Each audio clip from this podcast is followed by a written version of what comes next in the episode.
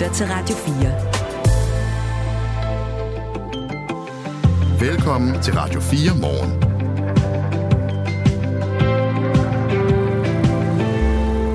Britiske Sanjay Shah, som er tiltalt for at have bedraget den danske statskasse for 9 milliarder kroner i udbytteskattesagen, forventes at ankomme til Danmark i dag. Det er en ret stor historie, og det er altså noget, som de danske myndigheder har kæmpet for i flere år, og nu lader det så altså endelig til, at det kan lade sig gøre, og retsforfølge Sanjay Shah i Danmark. Om cirka 10 minutter, der taler vi med Kåre Pilmand. Han er forsvarsadvokat for Sanjay Shah.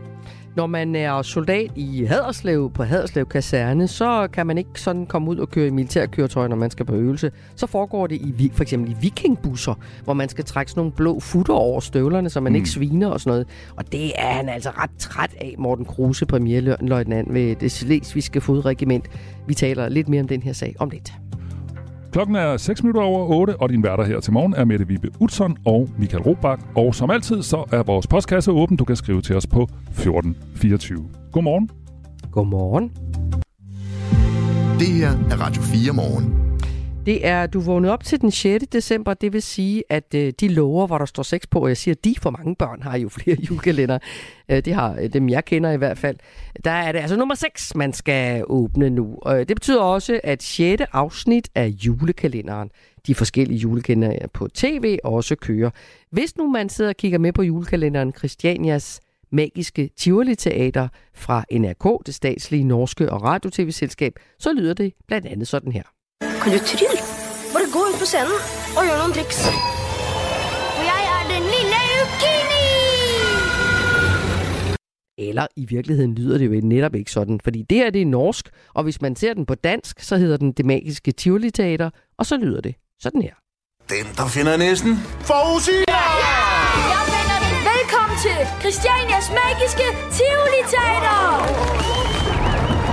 Selvom det er en norsk produceret julekalender fra mediekoncernen NRK, så vil man altså se den eller lytte til den med danske stemmer på DR.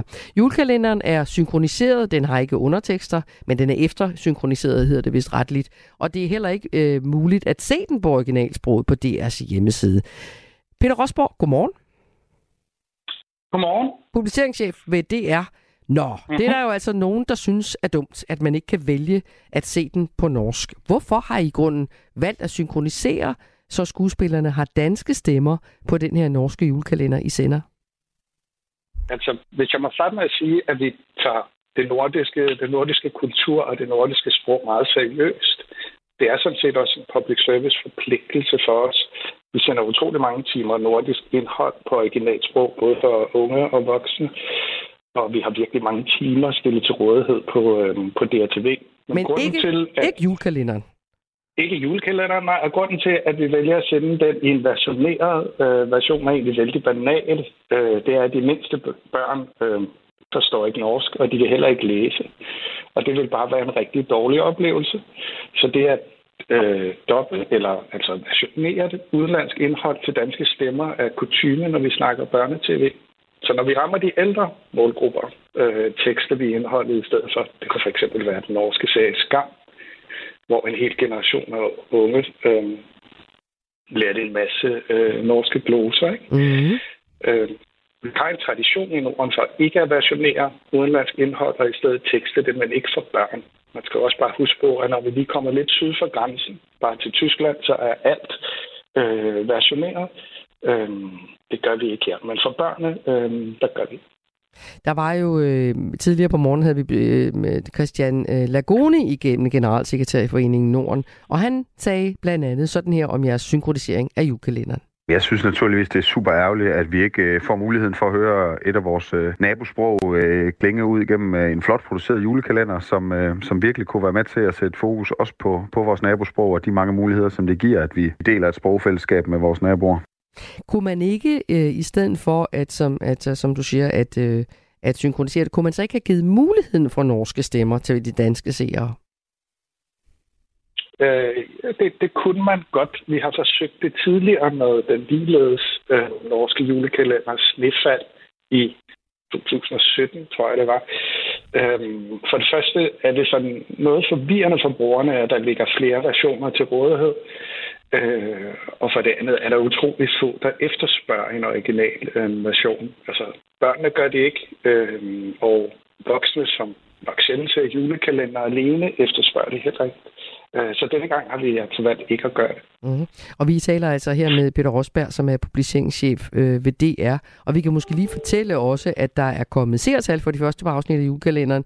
Premieren havde øh, over 700.000 seere. Afsnit 2 og 3 er faldet med 100.000 seere på hvert afsnit, og det er jo ikke så godt, fordi hvis den fortsætter i samme nedadgående øh, tempo, så er der jo nærmest ingen seere tilbage inden ugen er omme. Det er nogle tal, som Ekstrabladet er kommet i besiddelse af. Hvor, hvor, altså, er det nemt, eller er det svært at tage en norsk, eller for den sags skyld en svensk julekalender og, øh, og sende på dansk tv, vil du sige?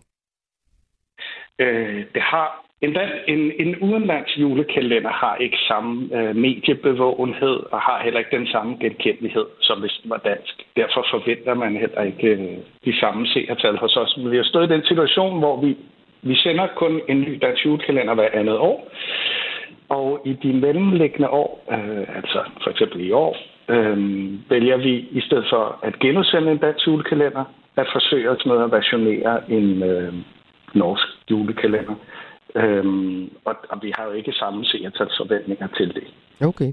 Nu, nu, øh, nu undersøgte vi lige her, hvad de egentlig gør i Norge og Sverige, så med vores julekalender, ikke? fordi det kunne man måske lære lidt af. Og på TV2 Play i Norge vises Tinka, som TV2 har lavet. Her kan man vælge mellem dansk eller norsk tale, med eller uden norske undertekster. Kunne, man, kunne I forestille jer næste gang, I skal bringe en julekalender, som ikke er fra Danmark, at lave sådan en vælge selv løsning, så man i det mindste får, med undertekster og originalsprog, så man i det mindste får valget? Øh, det, det kunne man godt forestille sig. Og, men altså, som jeg sagde før, der var utrolig få mennesker, øh, der brugte det. Men øh, det kunne man da godt overveje. Øh, vi har talt med en sprogforsker, Karoline Lassen, eller jeg ved ikke, strengt ikke, om vi har talt med hende, men hun siger, at for, for Aarhus Universitet, hun har tidligere kigget på det norske sprog i Danmark i forbindelse med, at DR viste den serie, du også refererede til, den her norske ungdomsserie Skram, øh, på norsk med danske undertekster. Det er så også til nogen, der kan læse, kan man sige. Det er en ungdomsserie, ikke? Øh, men alle, vi gik jo alle sammen rundt og sagde kydyt, og hvad ved jeg, der var mange norske øh, udtryk. Øh, og hun har også præsenteret en undersøgelse af danske gymnasieelevers norske sprogforståelse ud fra, om eleverne havde set skam eller ej. Og så konkluderer hun, at 85 procent af dem, der havde set skam, også angav, at de var blevet bedre til at forstå norsk på grund af serien. Så du ved, du sagde selv, at der er en public service forpligtelse til det. Er der også en opdragende funktion i, at hvis vi aldrig nogensinde hører vores nabolandes sprog, så, så lærer vi heller aldrig at forstå det. Ja, det tror jeg, du har ret i. Lige i tilfældet med skam, der tror jeg, der har unge så også bedre forudsætninger øh, øh, i al den stund, at de kan læse underteksterne og til en vis grad også øh, gen, genkende noget af sproget. Ikke? Så mm. jeg synes da klart, der er en særlig øh, forpligtelse. Den er lidt svær at starte helt ned i børn i øh, alderen.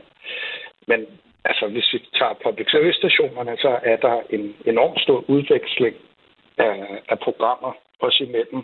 Vi har et stort, dansk, øh, et stort øh, fiktionssamarbejde, øh, det der hedder Nordic 12, hvor vi udveksler vores, øh, vores danske fiktion. Øh, man kan se mange norske fiktionsserier, svenske, finske, islandske, meget, meget fine serier. Og ofte er de faktisk ret gode, hvis jeg må sige det. Jeg ser mange af dem. Man kan virkelig sige, at Øh, nordisk fiktion har været igennem en rivende udvikling i sådan noget 10-12 år, eller noget i den stil. Vi kender det jo mest i Danmark fra Forbrydelsen, som har gået sin sejrsgang. Der var den dansk-svenske broen lige så. Øhm, vi har også haft den, der hed Fanget fra Island, som også vandt en pokkers masse priser. Øhm, så faktisk så hele Norden har ikke været kendt for at lave god fiktion før for de her 10-12 år siden, hvor øhm, de vinder mange priser, og det er utroligt flot indhold. Men på, på, på originalsproget, det, der skal man altså være mere end fire år, før man får det tilbud fra DR. Ja, nok også lidt mere end fire. Mm.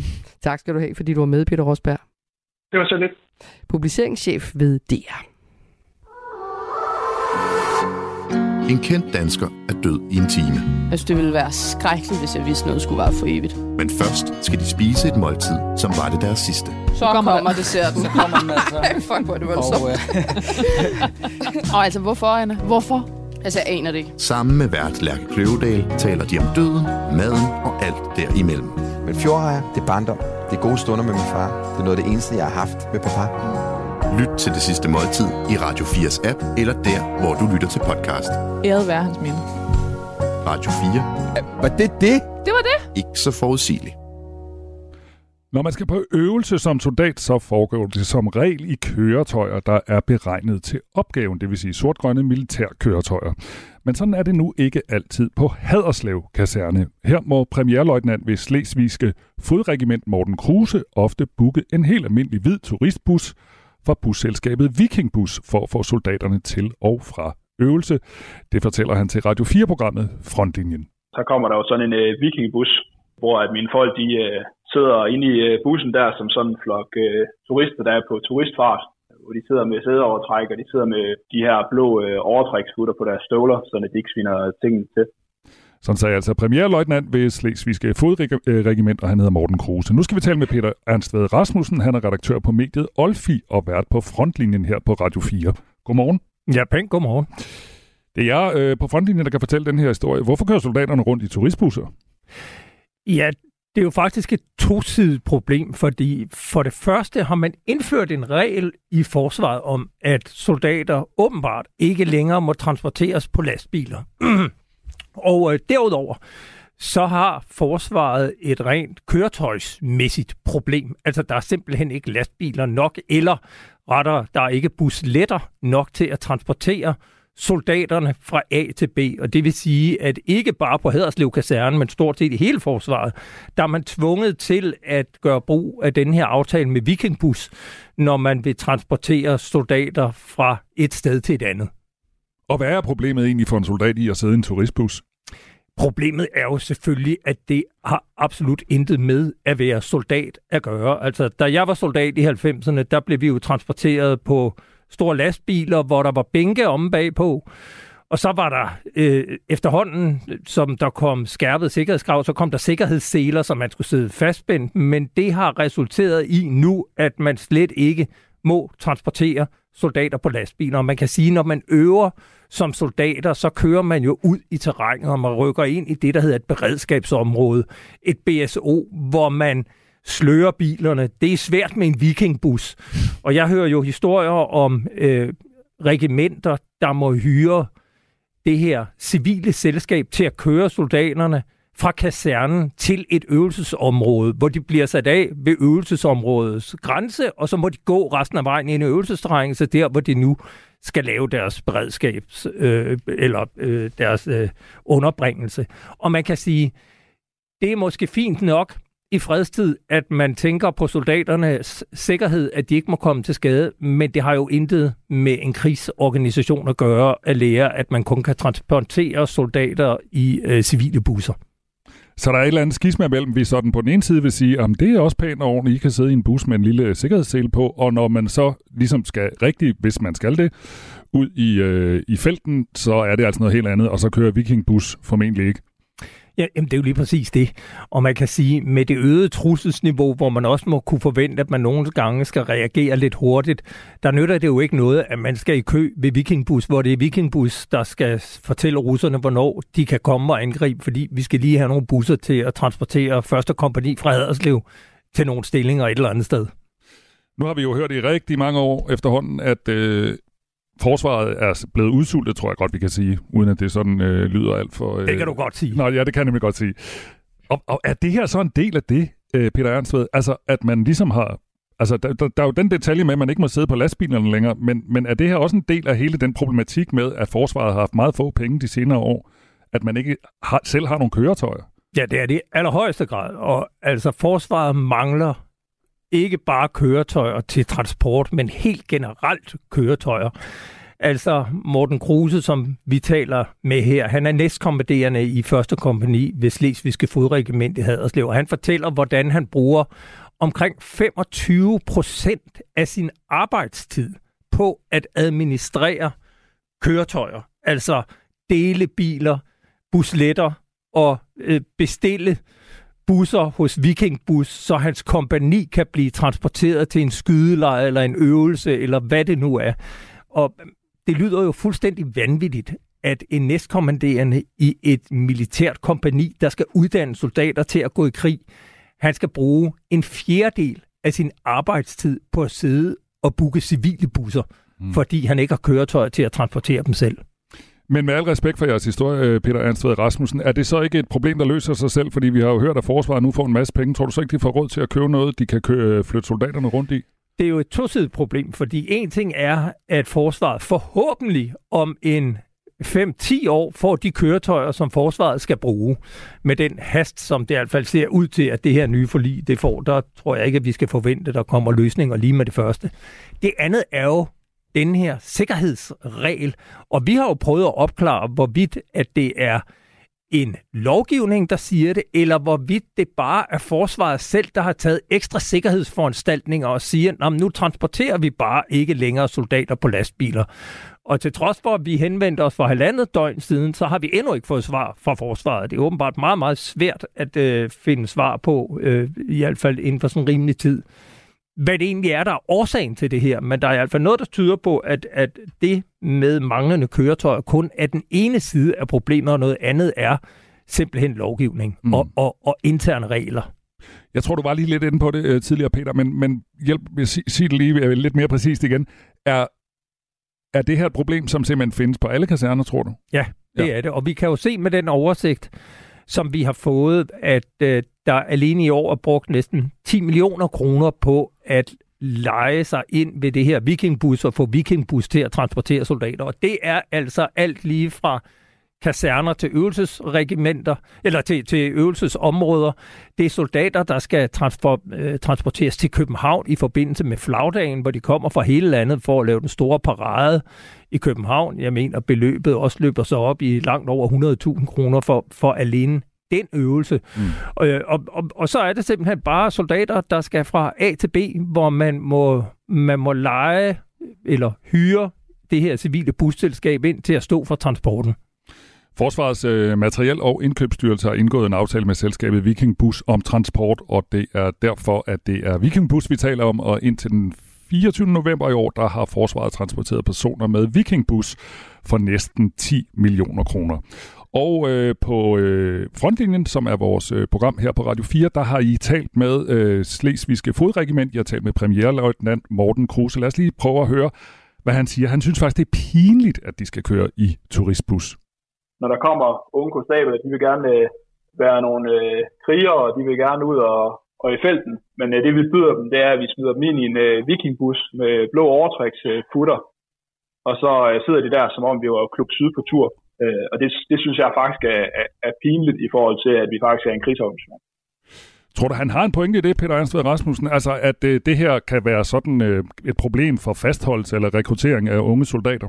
Jamen selvfølgelig har han det. Altså, og, og man må bare konstatere, at det er jo lige præcis alle de ting, der ligger rundt om det at være soldat, som går op for de soldater, der kommer ind, hvordan virkeligheden er, der gør, at de siger, ah, okay, så sjovt er det heller ikke at være soldat i det danske forsvar. Altså, vi fortæller også senere i dag kl. 11.05 i fronten en historie om, hvordan at forsvaret nu igen skal afløse politiet i bevogtning af øh, jødiske øh, institutioner i Danmark. Og det er selvfølgelig en vigtig opgave, men det er ikke en soldateropgave, når man bliver søger ind i forsvaret for at være soldat, og man så skal stå inde ved synagogen eller øh, lave alt muligt andet bevogtning, og man så i øvrigt skal transporteres i civile busser så ligger det meget, meget fjern fra det billede, de fleste har af, hvad det vil sige at være soldat. Og øh, jeg må bare sige, jeg kan godt forstå, at det er noget, der får unge mennesker til at tænke sig om en ekstra gang, om den organisation, de nu troede, de skulle være en del af, i virkeligheden er gearet til at håndtere det at være soldat, fordi det er der noget, der tyder på, at de har lidt svært ved at finde ud af. Sagde du, det var 11.05 i dag? 11.05 sender vi frontlinjen, hvor vi både taler om bustransporter, og vi taler om forsvaret, der hjælper politiet med bevogtningsopgaver. Vi lytter med. Det er godt. Sådan lød det fra Peter Ernstved Rasmussen, som altså, som I kunne høre, er vært på frontlinjen her på Radio 4 og redaktør på mediet, der hedder Olfi, og klokken den er 8.24. Du lytter til Radio 4 morgen. Vi bliver lige ved det med øh, at køre i bus, skulle jeg til at sige, fordi Danmarks største private togoperatør skifter navn. Hvem er det nu, det er? jeg kan ikke huske, hvad de hedder. Det er Arriva. Arriva. Ja. Arriva. Arriva. Men nu skal de hedde noget andet. Alt skal være lidt mere engelsk jo. Det ved du. Go Collective. Okay. Jeg skal ud og køre med Go Collective. Det skal Arriva hedde. Hvorfor? Mm, mm, det er, ja, mm, CEO, som jo er det moderne ord for, øh, for en direktør. Marianne Bøtger, hun siger, at vi er meget stolte af vores nye navn. Go Collective fortæller i sin essens, hvad vi laver og hvem vi er.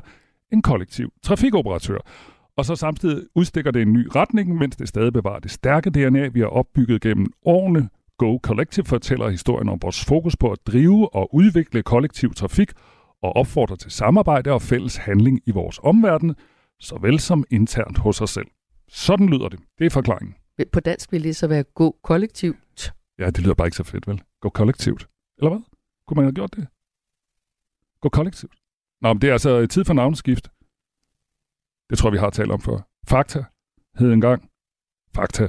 Så kom det til at hedde Coop 365. Så kom det til at hedde Coop 365 Discount. Og lige for nyligt, her i efteråret, har det nu skiftet navn til, at det kun hedder 365 Discount. Jeg kalder det bare Fakta. Ja. Alle ved, hvad jeg mener. Ja. og hjemmeis, det ved du også, har fået et nyt navn. Kan du huske det? Nej. Frust. Frust. F-R-O-S-T. Det er åbenbart meget moderne. Men nu skal Arriva altså hedde Go Collective. Det her er Radio 4 morgen. Og jeg, vi kan lige så godt sige det, som det er med det. Vi sidder faktisk og venter på, at vi skal have en telefon igennem til øh, Kåre Pilmand. Det gør vi. Og Kåre Pilman er jo forsvarsadvokat for øh, manden Sanjay Shah, mm. ham som er tiltalt for at have bedraget den danske statskasse for intet mindre end 9 milliarder kroner i udbytteskat. Han forventes øh, meget som en meget interessant og ny øh, overraskende melding at ankomme til Danmark i dag. Derfor er der rift om hans forsvarsadvokat Kåre Pilman, Øh, og jeg tror stadig, at øh, nu for dem, der sidder og gør som vi, nemlig ser TV2 News, samtidig med, at vi laver radio for at holde øje med, hvad de laver, så kan vi sige, at han er lige gået ind i varmen igen, efter at have lavet jo- øh, Danmarks historiens længste interview på TV2 News. Så vi håber selvfølgelig, at han lige om et lille bitte øjeblik er med os her på Radio 4. Han har lovet at tale med os i hvert fald. Og ja. vi kan da lige sige, at Sanjay Shah er ham, der er mistænkt for at være hovedmand i sagen om svindel med udbytteskat. Han nægter sig skyldig og mener, at han bare har udnyttet den danske lovgivning, og sagen startede i 2015. Her blev det afsløret, hvordan et netværk af udenlandske forretningsfolk drænede statskassen for milliarder af kroner, og det skete ved at kræve udbytteskat refunderet på aktier, som de ifølge skattevæsenet aldrig reelt havde ejet de her mænd, øh, som udnyttede det her hul. Og siden 2022, der har Sanjay Shah siddet i fængsel i Dubai, og han venter på at blive udleveret til Danmark, hvor han er tiltalt for, at, øh, for skattesvindel for over 9 milliarder kroner. Så det er altså, hvis jeg må sige det sådan, en af de store fisk, der kommer til Danmark i dag. Og der har været en masse frem og tilbage på lav om, hvorvidt han nu kunne blive, overhovedet blive udleveret til Danmark. Det besluttede man så i øh, Dubai i, ja, var det nogle måneder siden, kan det passe? Mm. At det okay, i april tror jeg det var, det kan vi så godt, vi skal nok udlevere ham. Men spørgsmålet var så, om han nogensinde ville komme til Danmark. Det forlyder det altså, at han gør i dag. Ja, jeg kan lige se her, det var i marts 22 allerede, der blev indgået en aftale om at få udleveret Sanjay Shah til retsforfølgelse i Danmark, men øh, den her udlevering har trukket i langdrag, og øh, hans danske advokat, Kåre Pilmand, som øh, vi har en aftale med, og som vi håber på at kunne komme til at interviewe snarest muligt, øh, kritiserer i en pressemeddelelse, at den her udleveringsproces har været langsomlig, ugennemskuelig og tilfældighedspræget, lyder det altså fra Sanjay Shahs Og danske advokat. Præcis, og, og, og udover at vi taler med ham, og han er jo advokat for den tiltalte, så på den måde må man også gå ud fra, at han også forsvarer hans synspunkter i, i den her sag. Så skal vi også tale med en, som er har dækket sagen indgående, nemlig John Hansen, som er journalist på Politiken. Ham taler vi også med her i løbet af den næste øh, halve times tid. Ja, jeg kan lige tage et citat fra den her pressemeddelelse fra øh, advokaten øh, Sanjay Shahs advokat Kåre Pilman, der bliver sagt, vi er lettet over, at usikkerheden nu er overstået, og at Sanjay Shah endelig er på vej til Danmark. Efter halvandet års afbrydelse ser vi frem til igen at komme i kontakt med ham og påbegynde det meget omfattende arbejde med at forberede den danske sag. Måske skal vi også fortælle, Michael, at vi i næste halve time taler om det, som WHO's repræsentant i Gaza, Richard Pipperkorn, nu siger er tæt på at være menneskehedens mørkeste stund, altså det, der foregår i Gaza netop nu. Vi taler lidt senere med Jonas Nødekær, som er international chef i Folkekirkens Nødhjælp, for at spørge, hvordan man i nødhjælpsorganisationerne ser situationen for palæstinenserne i Gaza. Og så taler vi også med en Tesla-ejer, fordi vi her til morgen også kigger på det her med, at Tesla er kommet i konflikt med fagbevægelsen. Men nu skal vi høre nyheder. Klokken er halv ni. Nu er der nyheder på Radio 4. Sanjay Shah er på vej til Danmark. Hans advokater Kåre Pilman og Michael Schødt bekræfter over for TV2, at den svindelmistænkte sidder i et fly på vej til landet. Advokaterne har ikke fået nogen oplysninger om udleveringen fra de danske myndigheder, oplyser de. Sanjay Shah er tiltalt i en stor sag om svindel med udbytteskat for ca. 9 milliarder kroner. I april besluttede højesteret i Dubai, at han kunne udleveres til Danmark. Det er forventningen, at Sanjay Shah ankommer i dag. Soldater på Haderslev Kaserne må køre i turistbus på øvelse, fordi der sjældent er militærkøretøjer nok, og det har udviklet sig til et problem, fortæller premierløjtnant ved det sleviske Slesvigske fodregiment Morten Kruse. Når der kommer unge konstabler, de vil gerne øh, være nogle øh, krigere, og de vil gerne ud og, og i felten. Men øh, det vi byder dem, det er, at vi smider dem ind i en øh, vikingbus med blå overtræksputter, øh, og så øh, sidder de der, som om vi var Klub Syd på tur. Det synes jeg faktisk er pinligt i forhold til, at vi faktisk er en krigsorganisation. Tidligere måtte soldaterne transporteres på ladet af en lastbil, men den mulighed er væk. Ifølge Morten Kruse får det uheldige konsekvenser for uddannelsen af soldater vi er i hvert fald en situation i herren lige nu, hvor at folk de øh, finder på alle mulige forskellige krumspring for simpelthen at få dagligdagen til at hænge sammen. Øh, og det, det er dybt øh, problematisk, hvis vi gerne vil have et øh, forsvaren her, der kan kæmpe og vinde i hvert fald. Forsvaret har forløbig betalt Vikingebus næsten 10 millioner kroner i år for transport, viser en opgørelse Radio 4 har set. Radioen arbejder på at få et svar fra forsvaret. Snevejr skaber problemer for bilisterne flere steder i landet. Generelt er det altså en morgen og en morgentrafik, som er i høj grad præget af det sne, som vi har lige nu. Siger Jens Ringgaard Christiansen, meteorolog ved TV2-været. Hvad ser det ud på Fyn og i Sønderjylland? Hvor der også har været mange øh, steder, hvor man har været ude med vejhjælp og træk øh, biler fri, og der er der generelt meldinger om sådan noget 7-10 cm nysne, der er faldet siden i går aftes. På Sjælland har der flere steder været mindre færdselsuheld på grund af vejret. På Sydmotorvejen har der i nat været tre mindre uheld mellem Haslev og Tabernøje. Også på Midt- og Vestjylland skaber vejret trafikale problemer. USA sanktionerer israelske bosættere, der angriber palæstinensere. Det sker efter, at volden på for eksempel Vestbreden er eskaleret voldsomt efter, at Hamas angreb Israel i oktober. USA har annonceret et visaforbud, der retter sig mod israelske ekstremister, der er ansvarlige for voldelige handlinger. Forbuddet vil også gælde palæstinenser, der er anklaget for vold, siger talsmand for det amerikanske udenrigsministerium Matthew Miller.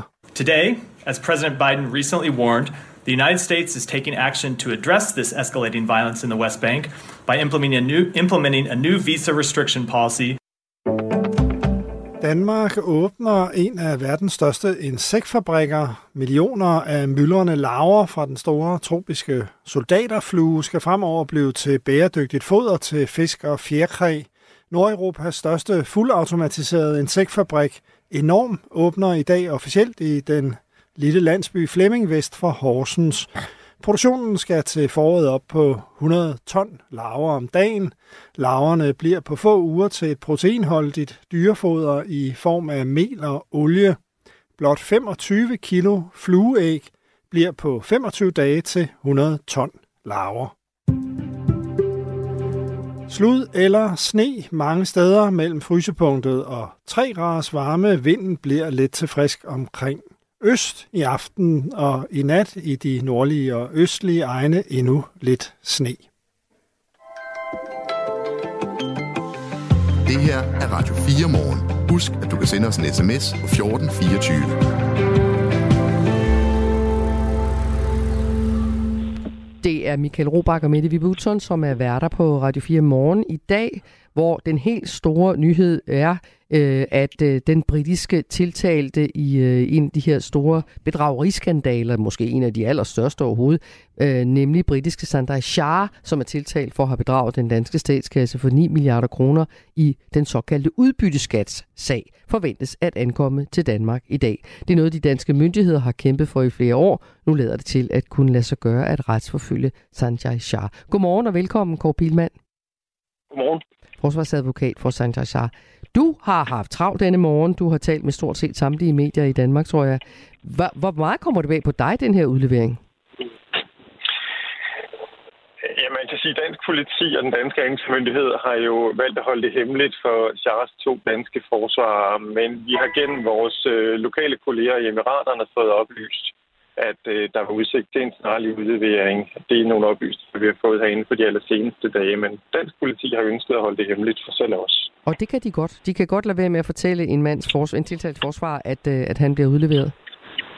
At det mener vi faktisk ikke. Øh, hvordan i verden skal vi øh, forberede øh, hans forsvar og, og forberede os på den proces, som går i gang, når man ikke orienterer os på forhånd. Mm-hmm. Øh, I vores optik er det helt uhørt. Jeg har aldrig oplevet det før i mine godt 20 år.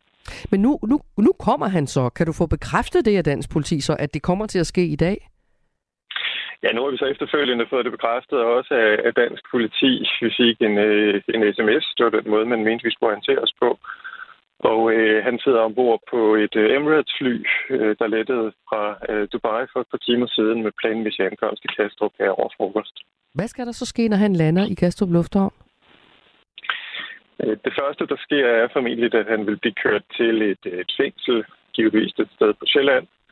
Og så vil han forhåbentlig også inden for ret kort tid øh, skulle undersøges af en læge, fordi vi selvfølgelig skal finde ud af, hvad det er for en mand, vi får herop, og hvordan han har det efter at have tilbragt godt halvandet år i et ørkenfængsel.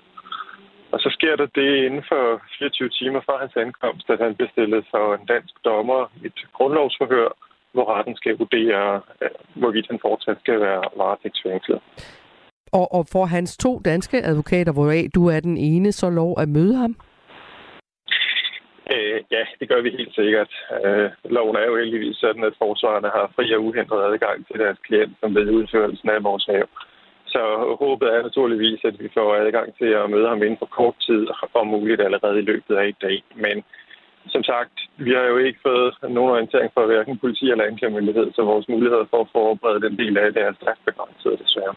Ved du så heller ikke, eller det, du har haft et par dage til at finde ud af, hvad Sandra Shah selv siger til at komme til Danmark? Øh, det ved jeg ikke. Jeg har ikke haft mulighed for at kommunikere med ham. Øh, han har ikke haft mulighed for at få advokatbesøg de sidste godt halvandet år. Og han har heller ikke haft mulighed for at ringe til mig, så det er efterhånden ganske lang tid siden, jeg har talt med manden sidst. Okay, så vi har altså en situation, hvor han har siddet fængslet i halvandet år. Nu kommer han så, uden at I er blevet orientering med andet end sms til Danmark, for en af måske de allerstørste retssager overhovedet, der handler om økonomisk kriminalitet. Den er allerede udsat, fordi han tidligere ikke mødte op i retten. Hvornår forventer du, at retssagen begynder? Det er et rigtig godt spørgsmål.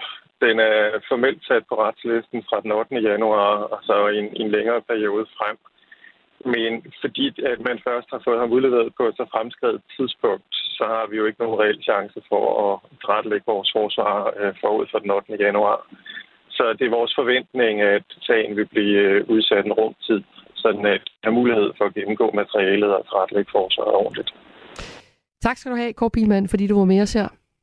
En fornøjelse. God dag. I lige måde. Forsvarsadvokat er den altså den ene af de to danske forsvarsadvokater for Sandra Shah. Vi vender tilbage. Det her er Radio 4 morgen. Undskyld. Det er mig, der siger undskyld, fordi jeg taler hen over en Nå, det gør ikke noget. Det var jeg ellers holdt op med. Nå. Men øh, nu synes jeg lige, jeg vil gentage. Nej, jeg vil egentlig bare fortælle, at vi lidt senere taler med John Hansen, journalist for Politiken, som kan fortælle meget mere om sagen. Det er rigtigt. Nu skal vi til noget andet, fordi bilgiganten Tesla er røget i konflikt i Sverige, og det er fordi Tesla ikke vil tegne overenskomster øh, på de medarbejdere, øh, for de medarbejdere, der arbejder på de svenske værksteder. Det er vanvittigt, lyder reaktionen fra Elon Musk, Teslas administrerende direktør og medstifter om kravet fra Sverige, og det er han ikke alene om at synes. For ifølge Anders Bæk, der er tech-investor og ekspert i gruppen Tesla-aktionærer og investorer i Danmark, og som end også er Tesla-ejer selv, så er der ingen grund til at gemme Teslaen væk i protest eller gå i sympatikonflikt, som den danske fagforening 3F Transport har varslet. Godmorgen, Anders. Godmorgen. Du synes ikke, det er pinligt at køre rundt i en Tesla i de her dage, hvor vi ved, at Elon Musk ikke vil en øh, overenskomst i Sverige? Nej, det synes jeg, det synes jeg bestemt ikke. Og jeg tror, det er en, en meget, meget vigtig, vigtig, vigtig nuance at få tegnet, øh, få tegnet op med det samme. Det er det, og det, det tænker jeg, mange måske ikke er klar over. Men sagen er rent faktisk den, at det er ikke Teslas egne ansatte, der strækker i Sverige. Det er en, det er en nuance, der er ret vigtig. Mm. Det er ikke, ja, det gentager lige, det er ikke Teslas egne ansatte, der strækker i Sverige. De er sådan set glade for deres løn, de er glade for deres betingelser. Så det betyder altså, det er, det er øh, hvad hedder det, X, det, det er folk, der ikke har noget med, som udgangspunkt ikke har noget med Tesla at gøre, der kommer og presser nogle af de her betingelser ned over, ned over Tesla i, øh, i Sverige. Så, så, så, så nej, så jeg er bestemt ikke øh, flov at køre, køre rundt i, i en Tesla. Så det du siger, det er, at dem, der arbejder på Tesla-værkstederne, de er glade? Lige præcis, lige præcis. Det er jo derfor, det er, det, det, det er jo præcis derfor, Elon Musk han reagerer, som han gør, han siger, at det her, det, det er vanvittigt. Altså, det, det, det, øh, af hvad jeg ved af, hvad jeg kunne, kunne finde frem til, så er det relativt uhørt, at, øh, at det ikke er de ansatte selv, der kommer og siger, at vi vil have en overenskomst med, med fagforeningen. Det er igen, det, det, er, det er fagforeningen udefra, der kommer og siger, I skal, der kommer og presser det her ned over de ansattes øh, hoveder, på trods af, at de er glade for deres løn, de er glade for deres vilkår. Men det er jo ikke ualmindeligt, at der kommer nogen og siger, hov, vi, skal, vi synes, det er en god idé med en overenskomst her. Også selvom medarbejderne måske, det findes jo også i Danmark, synes, og vi har det okay, men øh, at nogle andre synes, hov, I skal da betale, eller I skal arbejde på de samme vilkår som os andre. Jamen, det, det kan godt være, men, men man kan sige, det, det, derfor stiller de stiller jo ikke... Altså, man kan sige, det vigtigste er jo, at Teslas ansatte, de selv er glade for at, at gå på arbejde. Øh, det, det, ja, det, det, det tænker jeg, det er i hvert fald, det er i hvert fald, øh, det er i hvert fald essentielt. Mm. Jeg har et spørgsmål stående her, hvor der står, kommer det her til at betyde noget for din begejstring for Tesla? Jeg tror selv, jeg kan svare. Eller hvad? Ja, ja, ja altså man kan sige, jeg, jeg, jeg er jo både Tesla-investor og Tesla, Tesla, Tesla-ejer, så, så jeg ser egentlig det fra, fra to, to forskellige perspektiver. Jeg vil sige, som, som, som Tesla-ejer, jamen hvis jeg stod, lad os nu antage, at jeg stod og var en, en, en, en, en ventende Tesla-kunde, der stod og, og glædede mig til min bil over i Sverige, jamen hvis, hvis jeg så fik at vide, du kan altså ikke få din Tesla, så vil jeg ikke blive sur på Tesla. Så vil jeg blive sur på de, øh, de havnearbejdere, der ikke gad at tage imod Teslaen ved havnen. Jeg vil blive sur på de PostNord-ansatte, der ikke gad at levere nummerpladerne til Tesla. Og lige en anden vigtig detalje i det her, det er, Tesla har jo lagt sagen mod mod, om det, om det er PostNord, eller om det er, om det er fagforeningen. Det er jeg sådan set, det, det er jeg ikke klar over. Men de, der er en sag kørende, som de har vundet første omgang af, fordi de har fået lov til selv at hente nummerpladerne for der, der hvor de bliver, de bliver, de bliver øh, lavet. Så, så, så, så de har vundet første, første slag, kan man, øh, kan man mm. sige. Og i forhold til, til investeringsdelen, øh, når jeg betragter som, som, som investor, øh, så det, det, det, hvad, Tesla, jeg, jeg antager, jeg, jeg, jeg forudser, at Tesla, øh, fordi det har man jo spekuleret i, kommer Tesla til at, at, at bøje nakken på et tidspunkt, som tidligere har gjort i deres andre, andre selskaber har gjort i deres sted. Og, og det tror jeg ikke, de kommer til at gøre. Jeg, jeg, jeg tror rent faktisk, Tesla kommer til at trække sig ud af Sverige, før de kommer til at, at bøje nakken. Og grunden til det, det er, at de står i den den øh, unikke situation, at de har altså Elon Musk, som er, er, er store investor i, øh, i Tesla. Altså han ejer som, så stor en aktie, aktieandel, så han kan tillade sig at sige, vi, vi har ikke lyst til at bøje nakken for de her bøllemetoder, som som jeg vil, øh, vil som jeg og mange vil, vil kalde det her, altså igen at få en fagforening for havnearbejdere og så videre til ikke at vil... vil øh, Men det er, jo sådan, det er jo sådan, at arbejdsmarkedet fungerer. Men jeg kunne godt tænke mig at spille et lille klip for dig. Tidligere på morgenen, der talte vi nemlig med kommunikationsrådgiver og brandingekspert Sune Bang, og han mener, at den her konflikt måske vil komme til at påvirke Tesla-ejerne til at ikke have lyst til at køre rundt i deres Tesla. Prøv at høre med her. Hele deres øh, produktion, deres værksted, deres øh, leverancer, de kan blive lammet, og hvis det sker, og de omkring 60.000 Tesla-ejere, der findes i Danmark, og det, man skal også lige huske, altså faktisk Model Y øh, for Tesla var den mest solgte bil i Europa her øh, i år. Mm. Øh, men de, de, der er det jo lige pludselig den her øh, øh, fantastiske fortælling om, at vi kører rundt i en øh, et form for rumskib. Den bliver den bliver stille og roligt øh, undermineret, og så er det ikke den fedeste bil på vejen øh, længere. Sådan sagde altså Sune Bang, som er branding-ekspert, og lige nu der taler jeg med Anders Bæk, der er tech-investor og ekspert i den gruppe, der hedder Tesla Aktionær og Investor. Tror du ikke, at Sune Bang har ret i, at det kan virke sådan, for nogen måske, ikke for dig, det kan jeg jo høre, altså at øh, det kan være et mærkeligt signal at køre rundt i en Tesla, når der er en konflikt, øh, og det kan være et signal om, at man ikke støtter det, vi kunne kalde den danske model, eller den skandinaviske jo, men den danske, model. Den, men jeg holder fast i det her med, det, det, den, den vigtige nuance, det er det her med, at Teslas ansatte, de er selv glade for at gå på arbejde. Det er en meget, meget vigtig nuance i det her. Så derfor, man kan sige, hvis Tesla... Hvor, hvor ved du egentlig det fra?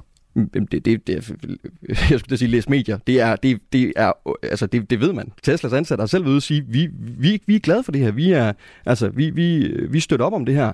Så, så det, er, det er ikke noget, jeg står og finder på. Det er bredt det er bredt kendt. Så, så, så, så igen, det er derfor, for mig er sådan set, jeg vil faktisk næsten vende situationen om at sige, det her, det er ikke et branding. Hvis det her fortsætter, og lige præcis som ham, han, han, øh, ham herinde her, han siger, at, at, at Tesla er altså Danmarks mest solgte bil med længder. Den har solgt 3-4 gange, bare i år har den solgt 3-4 gange mere end nummer to på listen. Så det vil sige, at der er altså så mange glade Tesla'er, der kører rundt i deres, øh, i deres biler. Så hvis det her fortsætter, hvis 3F de, de ikke bare de udbreder den her konflikt til, det ikke bare gælder for svenske øh, biler, der skal leveres videre til, til, til Sverige, men det også udbreder sig til, til Danmark, så vil jeg faktisk gå så langt som at sige, så ser jeg mere det her blive et brandproblem for fagforeningen, end det bliver for Tesla. Kvad det, jeg lige sagde før med, at hvis jeg stod som ventende Tesla-ejer, så vil det altså være, være de øh, ansatte, der ikke gad at levere min bil, som der har øh, problemet. 3F Transport her i Danmark, de valgte tirsdag at følge øh, trop med en sympatistrække. Det betyder konkret, at havnearbejdere og chauffør, chauffør ikke vil modtage og transportere Tesla-biler, der skal til Sverige. Men ifølge en presmeddelelse fra Tesla, så har mere end 90 procent af deres svenske medarbejdere valgt ikke at deltage i strækken. Det er lidt i forlængelse til det, du mm. siger. Ikke? De, er nemlig ikke, øh, de er nemlig tilfredse med deres forhold, som du også siger, altså ifølge Tesla selv. Vi har talt med Jan Villassen, som er formand for 3F Transport. Lad os prøve at høre, hvad han siger. Vi har også øh, før kæmpet med Ryanair og med Uber og alle mulige andre, og, og jeg har ikke set nogen endnu, som ikke har indrettet sig efter øh, den skandinaviske og nordiske model, og også den europæiske model, så kan videre, om ikke også Tesla gør det. Hvad siger du til det? Jan Villersen her fra 3F siger, at ikke Tesla retter ind. Ja, altså jeg, igen, jeg er ked af det her, han kalder den danske model. At den danske model at bruge bøllemetoder, det, den, den, er, den, den er jeg personligt ikke så, så glad for. Øhm, men det er vel ikke bøllemetoder ligesom at, at lave en, en varslet konflikt? Jeg, jeg, jeg, synes det, jeg synes, det er lidt af bøllemetoder, det, det ved jeg mange giver mig ret i, når, når, når, de, når deres egne ansatte, de er super glade for at gå på arbejde, og de ved, at hvis de indgår en overenkomst, så ender det formentlig med, at de får mindre øh, de får mindre løn. Og det jeg vil sige til, til, til Jan Villersen, fordi vi er selvfølgelig lidt, lidt uenige på det, her, på det her punkt, det er tilbage til det her med, at, at Øh, Tesla, de, de, og igen nu snakker jeg fra, fra, fra det, høje, det høje helikopterperspektiv, fra investeringsperspektivet, øh, Tesla, de vælger at trække sig ud af Sverige, før de vælger at, at indgå en, en overenkomst, og det kan de gøre kvæg det her med, at Elon Musk, der har aktiemajoriteten, kan tage den langsigtede beslutning. Fordi hvis de bøjer sig, så ved de godt, så spreder de som, formentlig som ringe i vandet, der kan brede sig ud til andre, øh, til Danmark, til Tyskland, til andre europæiske, øh, europæiske lande. Så du tror ikke, der kommer nogen overenskomst. Tak skal du have, Anders Bæk, tech-investor og ekspert i den gruppe, der hedder Tesla Aktionær og Investor. tak. Det var slet. Du lytter til Radio 4 morgen. Situationen i Gaza bliver kun værre og værre hele tiden. Det er tæt på at være menneskehedens mørkeste stund. Det siger Verdenssundhedsorganisationens øh, WHO's repræsentant i Gaza, Richard Pieperkorn, til nyhedsbyrået AFP. Og i går meldte Israels militær selv, at det lige nu er de mest intense dage, som de kalder det, siden krigs begyndelse den 7. oktober. Jonas Nødkær, godmorgen. Ja, godmorgen. International chef i Folkekirkens Nødhjælp. Øh, Hvordan ser du på den her WHO-udtalelse øh, tæt på menneskehedens mørkeste stund?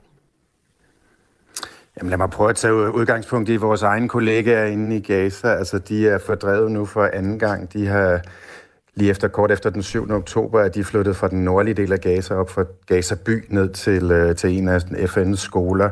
Der er de boet ind til øh, i forgårs og søgt beskyttelse. Men i forgårs tog de simpelthen beslutningen og flyttede fra de skoler også over mod vest, som, som der også blev øh, informeret om fra de israelske her, at man, man skulle søge væk. Det vil sige, at de har måttet tage alle deres ting og de ting, de kunne bære, og bor nu i et privat hus et sted, hvor de forsøger at få noget sikkerhed. Så det er en forfærdelig situation. Og, og, og det, det er jo svært at sætte sig ind i øh, udefra, altså det her med, at nu har vi talt om alle de her mange, mange øh, tusinder af dræbte civile, over 16.000, siger øh, Hamas øh, sundhedsvæsenet, øh, siden siden krigens begyndelse. Her til morgen har Læger Uden Grænser sendt endnu et nødråb fra et hospital i Gaza, der mangler brændstof, medicin, mad mm. osv. Øhm, nu, nu siger en, en talsmand fra FN's generalsekretær øh, også, øh, det er en tidligere tal, at ingen steder i Gaza er sikre at opholde sig.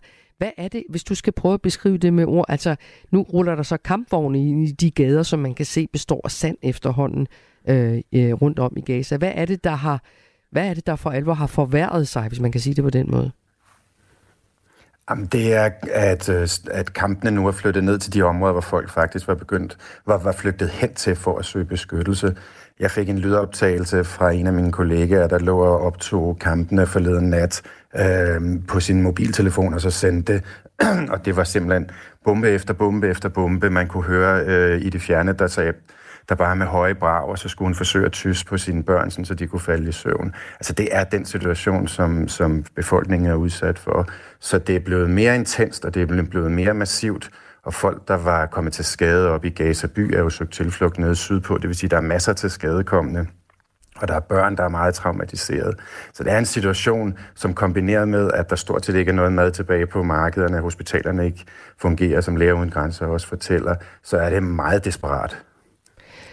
Så der er behov for lægehjælp, der er behov for sikkerhed, der er behov for mad osv., og der er ikke rigtig nogen civile, som længere kan, når man ser øh, interviewene med de her øh, øh, civile, helt almindelige mennesker, så er det jo også det, de siger, der er William lidt bliver slået ihjel. Hvad er det for et konkret arbejde, I overhovedet kan, er i stand til at udføre i Gaza lige nu?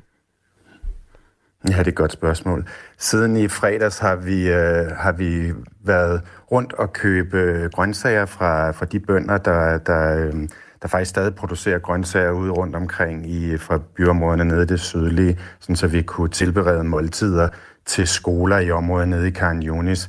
Det havde vi sådan set planlagt at skulle, øh, skulle uddele allerede øh, fredag og lørdag, men på grund af at kampene og den intensitet, kampene ligesom har været med, så har vi hele tiden måtte lave planlægning om, fordi de skoler, vi troede, vi skulle dele ud på, de er lige pludselig blevet lukket, fordi folk er flygtet over til andre områder. Så jeg har lige snakket med min kollega her til morgen, der planlægger vi så at se, om vi kan finde fem nye skoler, som vi så kan dele de her måltider ud på.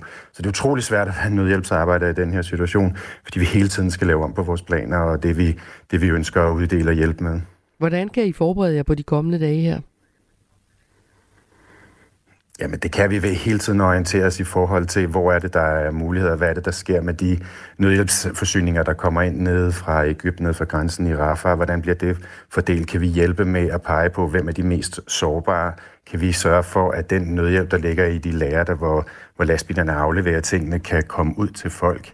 Uh, vi har også hørt her i, i går, hørte vi jo rygter om, at nogle af lærerne er blevet overfaldet, fordi folk simpelthen er så desperate, så de selv nu søger ind til de steder, hvor der er noget på lærerne, og det er selvfølgelig rigtig uhensigtsmæssigt, for det er meget bedre, at vi får det fordelt til dem, der er mest sårbare, så alle får adgang til, til det, der nu er til rådighed. Jonas Nødkjær, tak skal du have for at være med, og rigtig god arbejdsløst. Hvis man ja, kan tale om det i den her sammenhæng. Det kommer til at lyde mærkeligt, kunne jeg godt selv høre. Men tak skal du have, Jonas Nødkjær, som altså er international ja, chef ja, i Folkekirkens Nødhjælp. Du lytter til Radio 4. Så vender vi os mod øh, morgenens store historie for britiske Sanjay Shah, der er tiltalt for at have bedraget den danske statskasse for 9 milliarder kroner i udbytteskattesagen forventes at ankomme til Danmark senere i dag. Det er noget, som de danske myndigheder har kæmpet for i flere år, og nu lader det altså endelig til at kunne lade sig gøre, at man kan retsforfølge Sanjay Shah.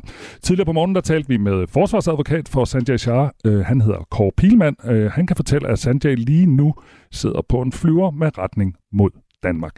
Øh, han sidder ombord på et øh, Emirates-fly, øh, der lettede fra Dubai for et par timer siden med planmæssig ankomst i Kastrup her over frokost. John Hansen er gravjournalist på Politiken og har dækket den her sag. Øh, godmorgen. Godmorgen. Hvor stor en nyhed er det egentlig, at Sanjay Shah nu øh, forventer sig at komme til Danmark ved halv et tiden i dag? Ja, det er jo blevet til en stor nyhed, fordi altså, i virkeligheden, altså formelt, så, øh, så har det her jo været afgjort siden øh, april i år. Så, så vi har ventet ganske længe på den her nyhed, og den bliver jo større og større, jo længe man venter. Men det er jo, man kan sige, det er en forudsigelig nyhed. Det er en såkaldt forudsigelig nyhed. Tænk, men, men, men alle medier er i gult alligevel, selvom det er en forudsigelig øh, nyhed. Hvorfor er det, altså, som jeg forstår det, så allerede i marts, 20, eller i marts 2022, så blev der indgået en aftale om at få Sanjay Shah øh, udleveret til retsforfølgelse i Danmark. Men det har, altså nu skriver vi øh, hvad, december 2023. Hvad er det, der har taget så lang tid? Det ved vi faktisk ikke. altså vi ved, at, at, at i første omgang, så, så øh, den første domstol, som tog stilling til det, sagde ja til at udlevere. Øh, den, den næste sagde nej, og vi ved, at, at, at anklagemyndigheden i Danmark begik nogle fejl, altså nogle formelle fejl i, hvad der blev fremsendt til retten i, i Dubai osv.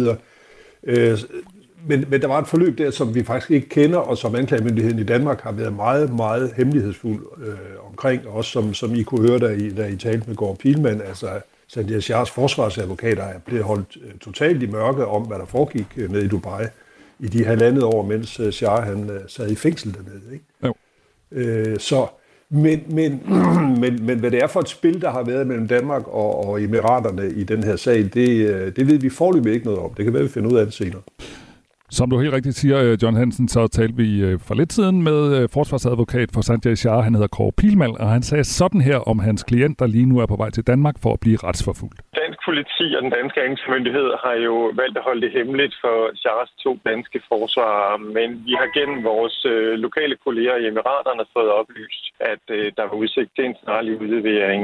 Det er nogle oplysninger, vi har fået herinde for de allerseneste dage, men dansk politi har ønsket at holde det hemmeligt for selv os i vores optik er det helt uhørt. Jeg har aldrig oplevet det før i mine godt 20 år. Sådan sagde altså forsvarsadvokat Kåre Pilman, og lige nu taler jeg med John Hansen, der er journalist på Politikken og har dækket den her sag. Han siger, Kåre Pilman, at man har holdt det hemmeligt, den her udlevering, og de første har fået noget at vide her til morgen på en sms. Har du nogen idé om, øh, John Hansen, øh, hvorfor det foregår på den måde? Mm, nej, altså det, det kan kun være formodninger. Altså det, det er jo... Øh, altså man kan sige, det, det her er, det er den største øh, svindelsag, vi har haft i Danmark nogensinde, og den involverer danske myndigheder i, i et meget betydeligt omfang. Det er skat, der har begået en række fejl for, at det her, den her svindel kunne lade sig gøre. Og der har været mange, øh, der har været mange problemer undervejs, og, og, og, og derfor tror jeg simpelthen, at man er, man er så nervøs for, at noget skal gå galt her, at man holder alting så hemmeligt, som man har kunnet. Altså øh, chefen for det, vi kalder bagmandspolitiet, har, har flere gange sagt til mig, at, at det her det er simpelthen den mest hemmelighedsomgærede efterforskning, vi nogensinde har lavet. Øh, så, så, altså sådan, og sådan har det været lige fra begyndelsen, øh, for mere end otte år siden. Så det du, det du siger, øh, John Hansen, det er, at man simpelthen formentlig har været så skrækslagen for at begå nye fejl, som man ligesom ikke måske har ville meddele forsvarsadvokaterne noget, for eksempel før man vidste med sikkerhed, nu sidder Sanjay Shah i et fly på vej til Danmark. Det er mit bedste gæt, mm. at det er derfor. Sanjay Shah er mistænkt for at være hovedmand i sagen om svindel med udbytteskat, og han nægter sig skyldig og mener, at han bare har udnyttet et hul, der var i den danske lovgivning.